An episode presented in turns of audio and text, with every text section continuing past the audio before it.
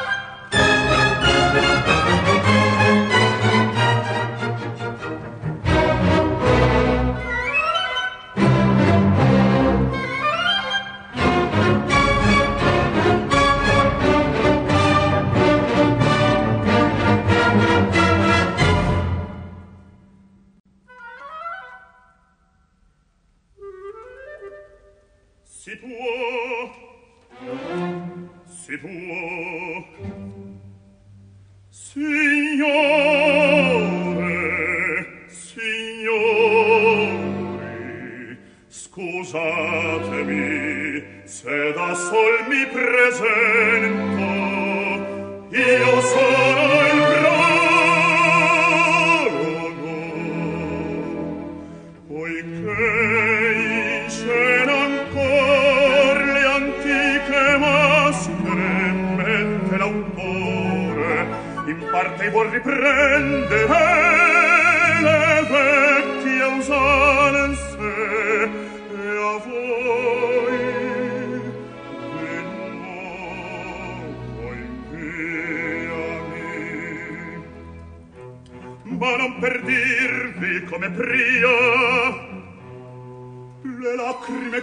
Versiam son false degli spasimi e dei nostri martir non allarmatevi. No no l'autore ha cercato invece fingervi uno squarcio di vita e gli apre il massimo sol per artista è un uomo e che per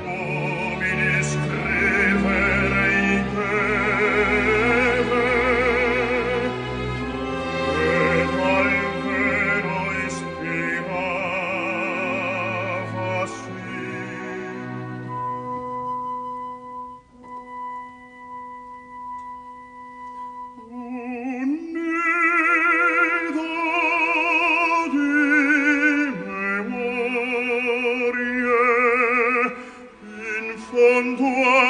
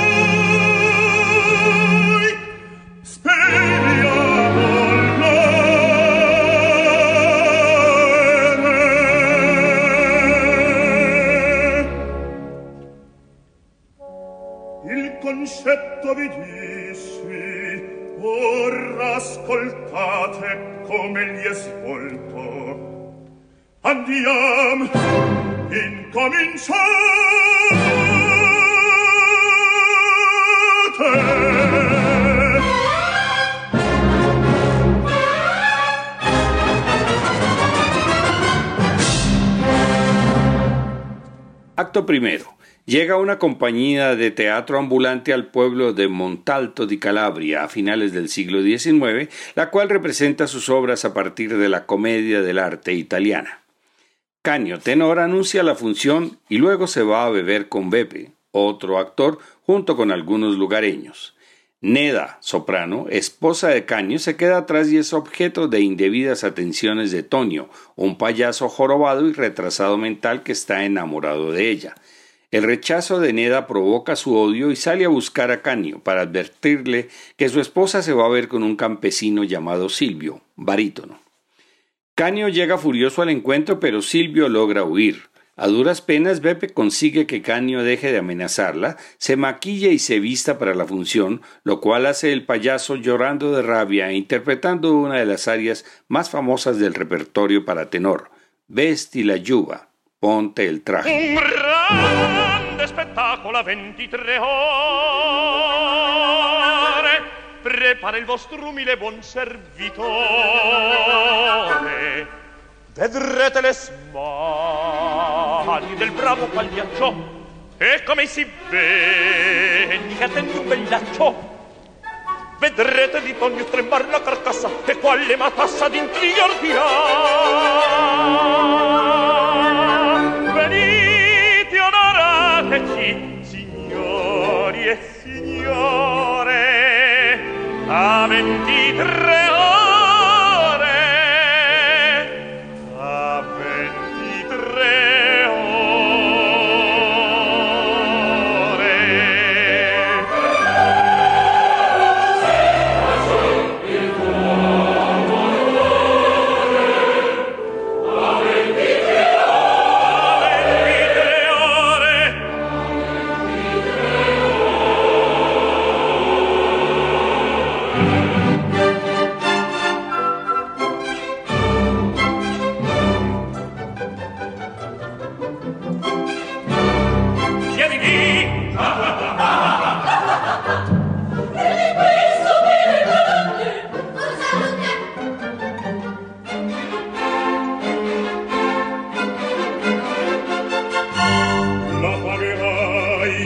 brillante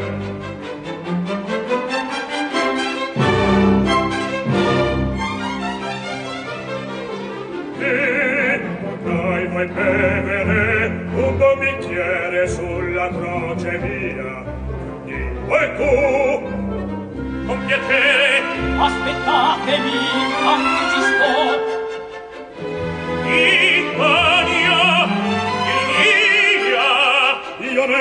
somarello precedetemi vado a pagliaccio e solo voglio restare per farlo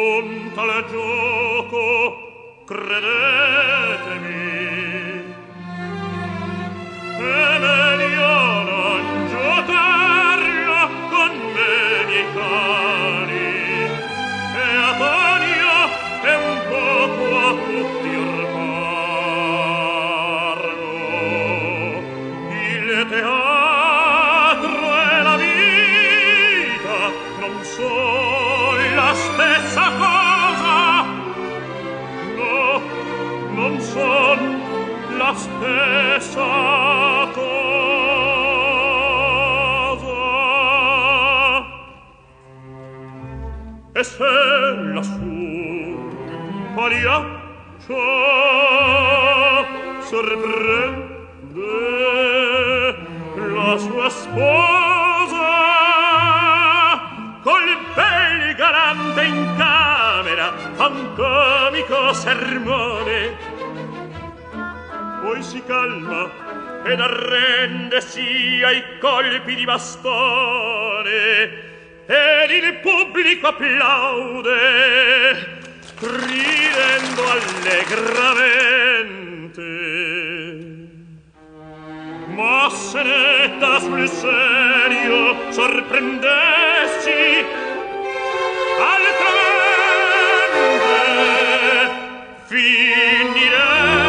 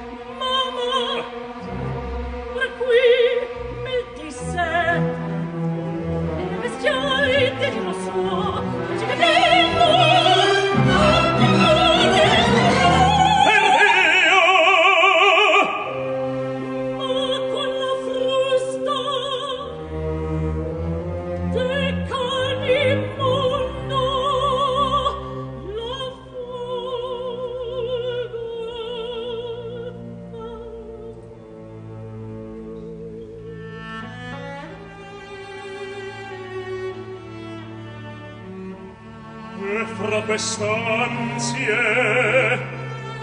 in eterno vibrai.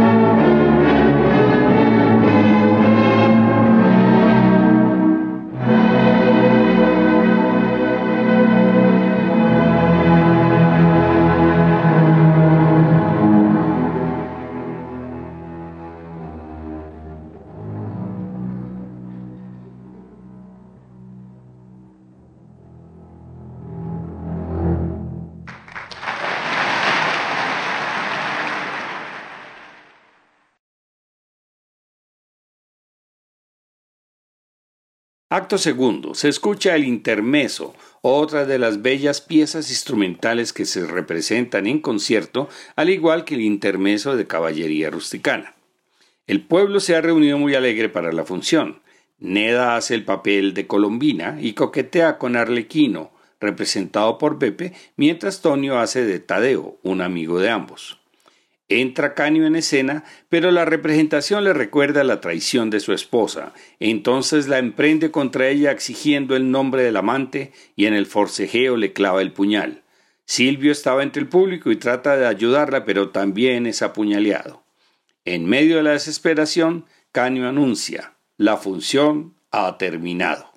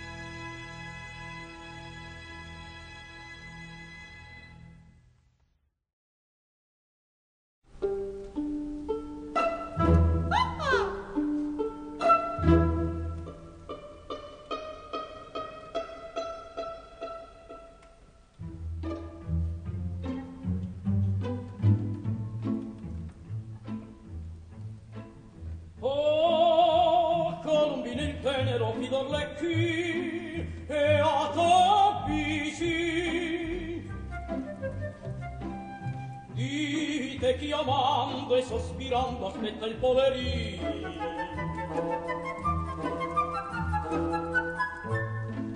La tua faccetta mostrami che io vo' baciar senza tardar.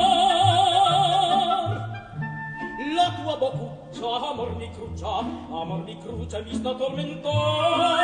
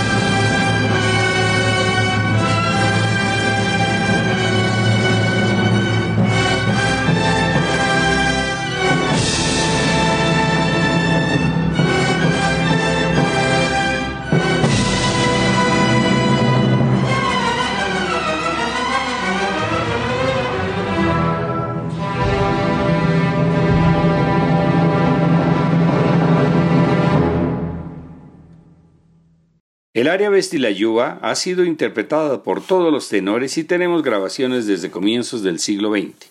Escuchemos a Enrique Caruso en la primera grabación lírica de la historia en 1902, primer disco en vender un millón de copias. Sigamos con Mario Lanza, grabación de 1950 de este gran tenor cuyo nombre real era Alfredo Arnoldo Cocosa, estadounidense de origen italiano. Ya escuchamos a Plácido Domingo, por lo tanto no podemos dejar de escuchar a Luciano Pavarotti y terminemos con otro gran tenor de la actualidad, el alemán Jonas Kaufmann.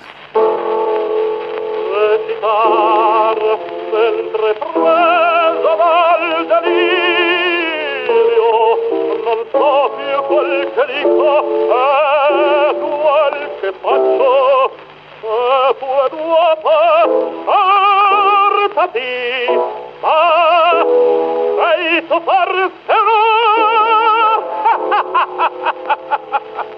tu sei e pagliaccio.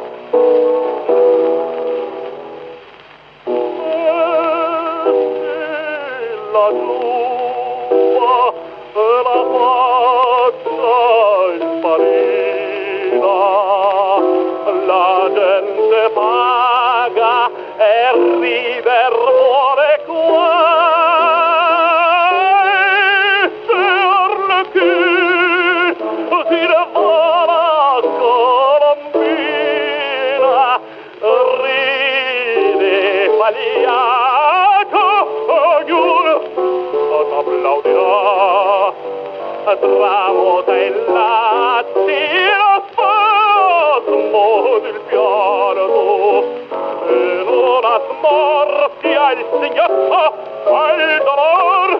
Oh,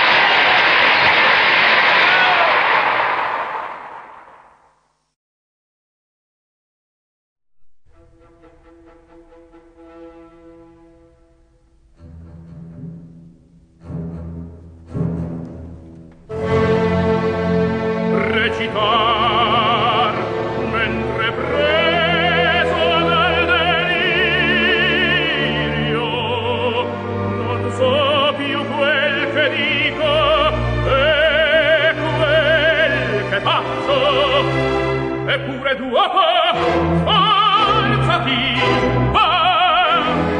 Sei tu forse una?